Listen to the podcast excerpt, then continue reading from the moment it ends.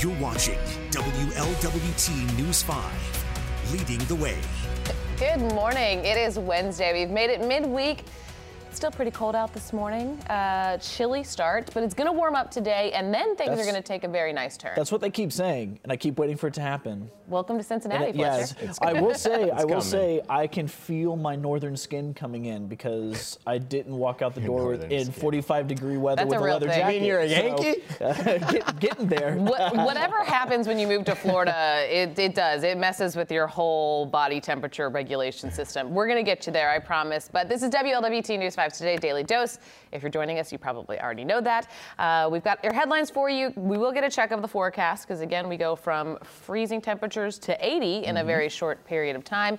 And we'll get you your headlines to get you out the door. We unfortunately have to start um, with some difficult news that we had overnight. We had a crash, well, it was happened yesterday afternoon, a crash in Butler County that uh, eight children were in the car and one adult. So this was two different vehicles, uh, eight total kids and one adult. And we know that one girl had to be flown to the hospital. We're still working on an update on her condition this morning. There's a lot of rumors on social media. We, we are waiting to confirm uh, with either authorities or that girl's family about how she potentially is doing this morning. But yeah, really tough situation because they're on spring break up there near Edgewood Middle School is where this crash happened.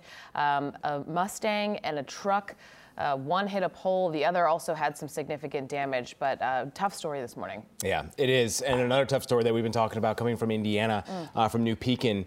Um, there was a boy found earlier this week, uh, believed to be around five years old, uh, black male. But the uh, the new details are part of this, and it you know to me this is something that's really uh, odd. Uh, He was body his body was found in a um, Las Vegas style suitcase. We have a picture up on WLWT.com. um, it's pretty definitive as where he was found, what he was found in.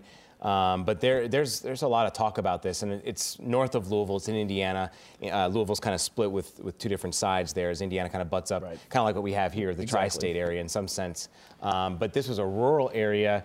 There's not much known in the three states that we have around the area. Nobody has really said anything. There's been information on a lot of different tips, but mostly on missing persons cases that detectives and law enforcement agencies are already working on. So, um, still a big question mark. They're still looking for a lot of information, and uh, and honestly, this is a really big story. I mean, you, you just can't miss it when you're talking and, about this. And na- with a detail like that, that the body was found in a suitcase, it, auto, it automatically makes it seem not Like real. foul play it in makes some it, sense, yeah. Well, obviously foul play, but it's almost hard to believe that that could happen outside of like a TV show or a movie. So I remember Yeah. getting the alert from our app yesterday um, and just thinking that that wasn't actually the case when unfortunately it is. Yeah, they said this, you know, he didn't end up there by accident. Right. I think had had there been different circumstances, it's a dead end road, I believe, uh, just off the beaten path. A person who was searching for mushrooms went out and and must have either opened or realized what was going on and notified authorities. As Colin mentioned, they have had a lot of tips, but they're hoping that this suitcase that has the Las Vegas sign on it,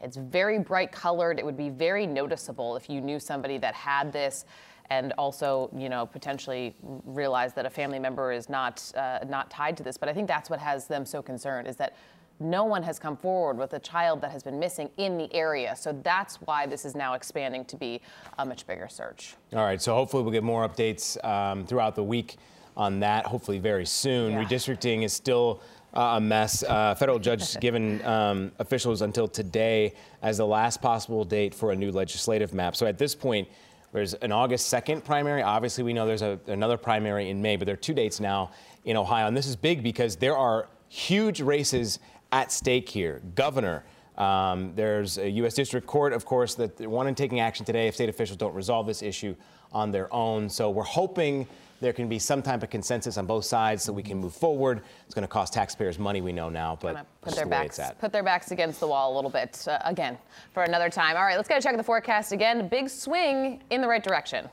Well, good morning. We are starting out in most communities in the 30s, especially once you get north and east of Cincinnati, 42 closer to downtown. Clouds are starting to build in, and that'll be the case through the day. Expect increasing clouds and temperatures that'll end up about 10 degrees warmer than yesterday. We'll be in the low 60s this afternoon. A little breezy into the evening because rain moves in tonight, close to midnight. Plan on rain first half of the day Thursday, and then that big warm up in time for the weekend. All right, Randy, thank you. Yes, waiting on that warm up. Not going to be too bad today, as we know, 60s. Um, and as we're making our way through this week, we're a week and a half now from the Flying Pig Marathon. We know it's one of the biggest events all year, not only in Cincinnati, but for local organizations that do so much for the city of Cincinnati. It's a huge fundraiser, and we got to talk about it. We got to talk about it. And Fletcher, you've not been here for the Flying Pig yet. I think you will see once it starts to get even closer and closer. And you're coming back, or you're coming here when it's back to its regular, Right. Regularly. Not- not- apparently, it was in October regularly last year. scheduled program, Halloween weekend, which was a lot of fun actually. a lot of people like were dressed up and Yeah. did a good Delayed. job, but um, we're excited to have it back to full capacity and to see what it can be Mm-hmm. um, manifest itself again. Now, yes, so the Pigasus raffle is coming up. We're going to explain that coming up over the next couple of days. But if you're getting training runs in, and Meredith Stutz introduced us to a family today who has generations of family members who have participated in this. Yeah. And that's what people love so much about it. There's Right. the fundraising aspect, there's the tradition aspect, and then there's just the goodwill that goes around with all the people who are involved. It's one of the. It seems to be one of those races that is very obviously heavy ties locally, but also a fairly big deal nationally, especially in the running scene as well. In Atlanta, we have the Fourth of July race, the Peachtree Road Race, only a Oh, 5K, but kind of the same thing where it stressed that line of something Atlanta's very proud of, but also pretty well-known national But it's race not a as well. marathon, though. Not a marathon. Um, I'm, This I'm a big deal. I, I know. I'm just saying. Uh, Ours is longer, That's Fletcher. right. That's That's right. so that's the true. Joneses, seven members of their family take part.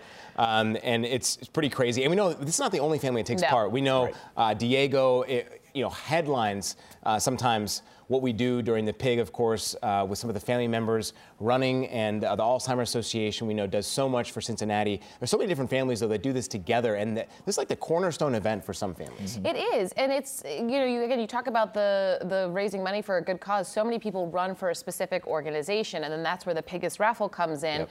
Um, if you choose your organization, then they get the money and funds. Some of them, a portion of them. There's so many organizations that are a part of this, but um, so many people are running for a very specific cause, and it's always really emotional to see people at the finish line either seeing the person that they were running for or kind of realizing that they did it in memory of somebody and they crossed the finish line. So we're really looking forward to that. If you're getting in your last runs, uh, you're kind of probably starting to taper at this point, I would imagine, because you don't want to be putting legs. in, yeah, you don't want to be putting in those long miles now, only, uh, what, 10 days out.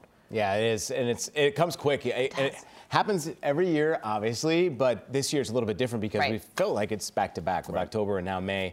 So um, we're, we're looking forward to that. We'll have complete. We're the only outfit in town that has it for you on that Sunday morning.